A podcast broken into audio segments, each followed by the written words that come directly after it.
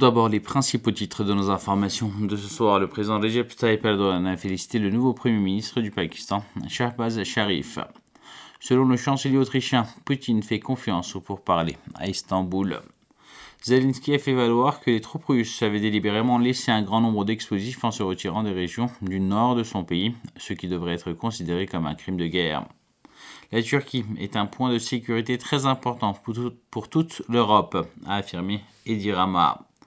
Et enfin en Ukraine, le maire de Kharkiv, Igor Tereov, a annoncé que la Russie avait intensifié les bombardements et qu'un enfant avait été tué dans les attaques. Mesdames et messieurs, voici à présent le détail de nos informations. Le président Recep Tayyip Erdogan a félicité le nouveau Premier ministre du Pakistan, Shahbaz Sharif. Le président Erdogan a eu une conversation téléphonique avec Sharif.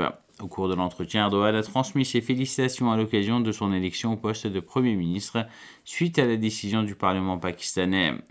Il a souhaité que les résultats des élections soient bénéfiques pour le peuple ami et frère du Pakistan. Il a notamment dit suivre de près les développements au Pakistan auxquels la Turquie est liée par une histoire profondément enracinée, l'amitié et la fraternité. Malgré toutes les difficultés et les obstacles auxquels le peuple pakistanais est confronté, il ne renonce pas à la démocratie et à l'état de droit, a noté Erdogan. Le président Erdogan a souligné que la Turquie apportera toutes sortes de soutien au Pakistan à l'avenir, comme ils l'ont fait jusqu'à présent. Selon le chancelier autrichien Karl Nehammer, le chef d'État russe Vladimir Poutine a réitéré sa confiance pour parler de paix avec l'Ukraine qui ont débuté à Istanbul. Le Premier ministre Nehammer a fait une déclaration à la presse autrichienne après avoir rencontré Poutine à Moscou, la capitale de la Russie. Il a fait savoir que son entretien avec Vladimir Poutine n'était pas très positif dans son ensemble, soulignant tout de même que cette initiative est importante pour la poursuite du dialogue. Nehammer a indiqué que Poutine n'a pas donné suite à la proposition d'un tête-à-tête avec le président ukrainien Volodymyr Zelensky. Il a noté que Poutine est favorable à la poursuite des pourparlers entre son pays et l'Ukraine qui ont débuté à Istanbul le 29 mars. Poutine a réitéré sa confiance pour parler à Istanbul. Il s'entretiendra avec le président Recep Tayyip Erdogan à ce sujet, a affirmé le chancelier autrichien.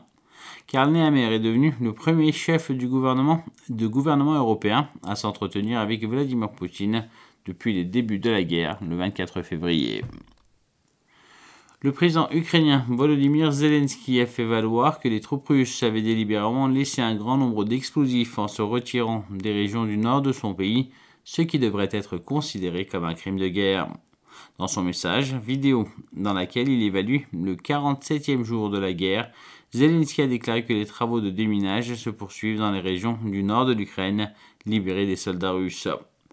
Il a noté qu'au moins un millier d'explosifs sont désactivés chaque jour dans ces régions. Les envahisseurs ont laissé des mines partout, dans les rues, dans les maisons, dans les voitures. Il s'agit d'un acte délibéré visant à rendre le retour dans les zones post-invasion aussi dangereux que possible, a-t-il dit. Zelensky a souligné que son pays est devenu l'une des zones les plus minées au monde en raison des actes de l'armée russe. Le remplissage des territoires occupés par les Russes avec des mines doit être considéré comme un crime de guerre, parce que c'est quelque chose qui est fait pour tuer ou mutiler autant de personnes que possible, même s'ils doivent se retirer de notre territoire. Ce genre d'actes sont effectués par ordre direct, a-t-il poursuivi. En outre, Zelensky a déclaré que la Russie avait annoncé qu'elle pourrait utiliser des armes chimiques contre les défenseurs de Mariupol. Nous prenons cela très au sérieux. Cela signifie qu'il est nécessaire de répondre beaucoup plus durement et plus rapidement à l'agression russe, a-t-il relevé.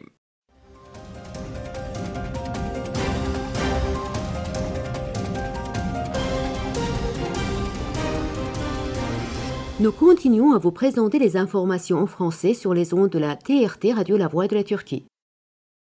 Le Premier ministre albanais Dirama a déclaré que la Turquie est un point de sécurité très important pour toute l'Europe.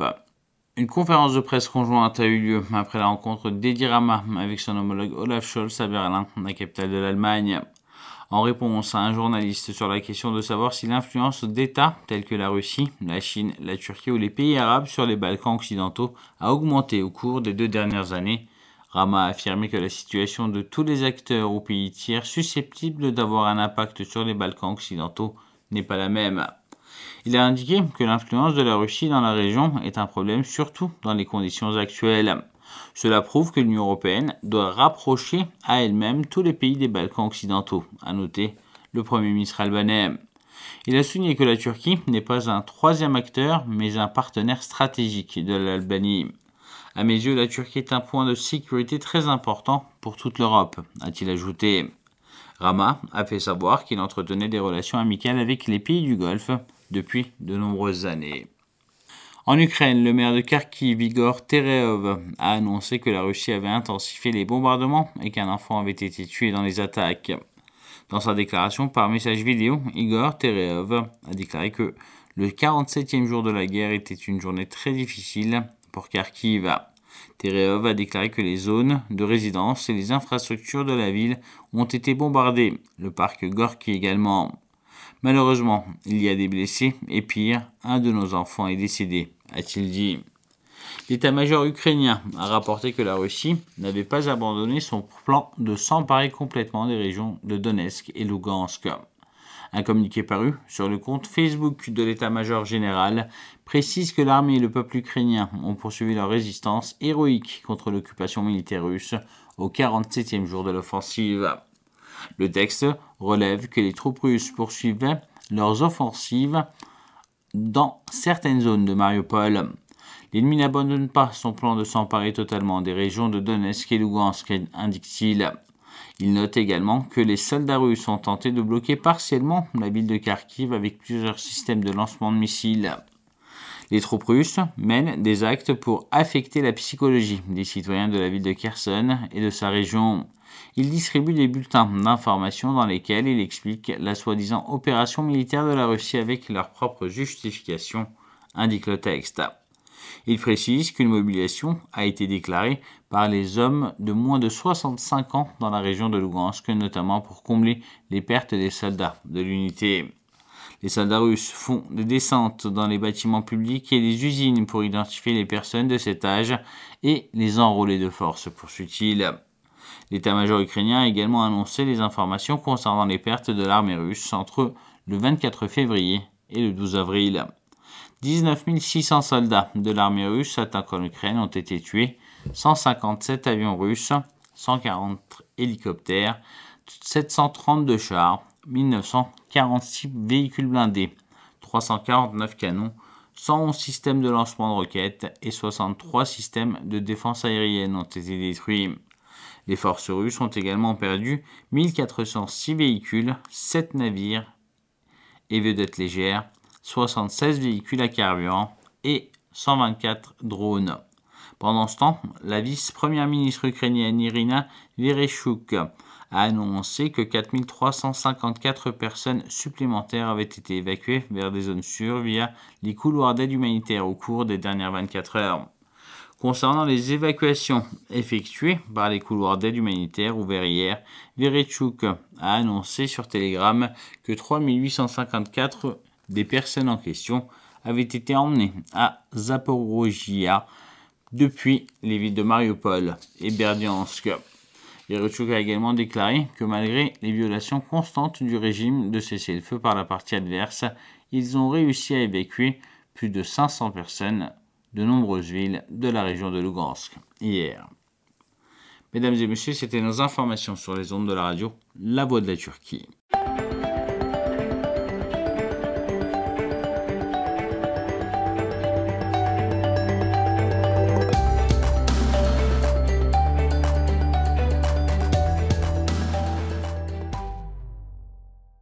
Mesdames et messieurs, voici quelques informations qui ont défrayé la chronique de ce mardi 12 avril 2022. Le quotidien Hürriyet titre Le ministère turc des Affaires étrangères condamne Israël.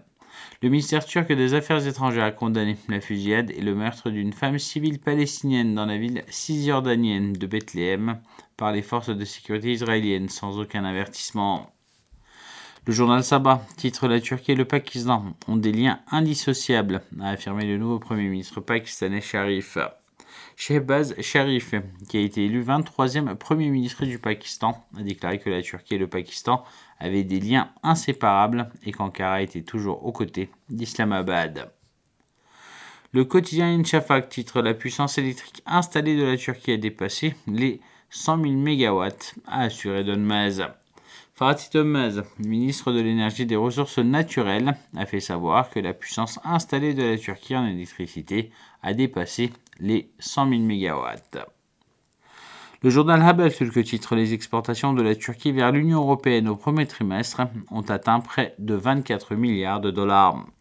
Les exportations de la Turquie vers les pays de l'Union européenne ont augmenté de 21% au premier trimestre de cette année par rapport à la même période de 2021, atteignant les 23 milliards 780 millions 323 000 dollars.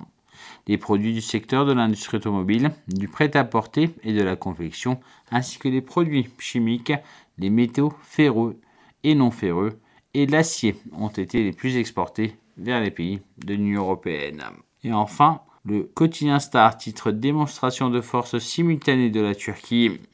L'exercice militaire Patrible 2022 qui se déroulera simultanément en mer Égée, en mer Noire et en Méditerranée orientale et auquel participera le commandement des forces navales turques avec 122 navires et 41 avions sera à couper le souffle. L'exercice, qui se déroulera avec la participation de 12 000 personnes, sera le théâtre de nombreuses premières avec l'utilisation d'armes et de systèmes nationaux. Mesdames et messieurs, c'était la revue de la presse turque.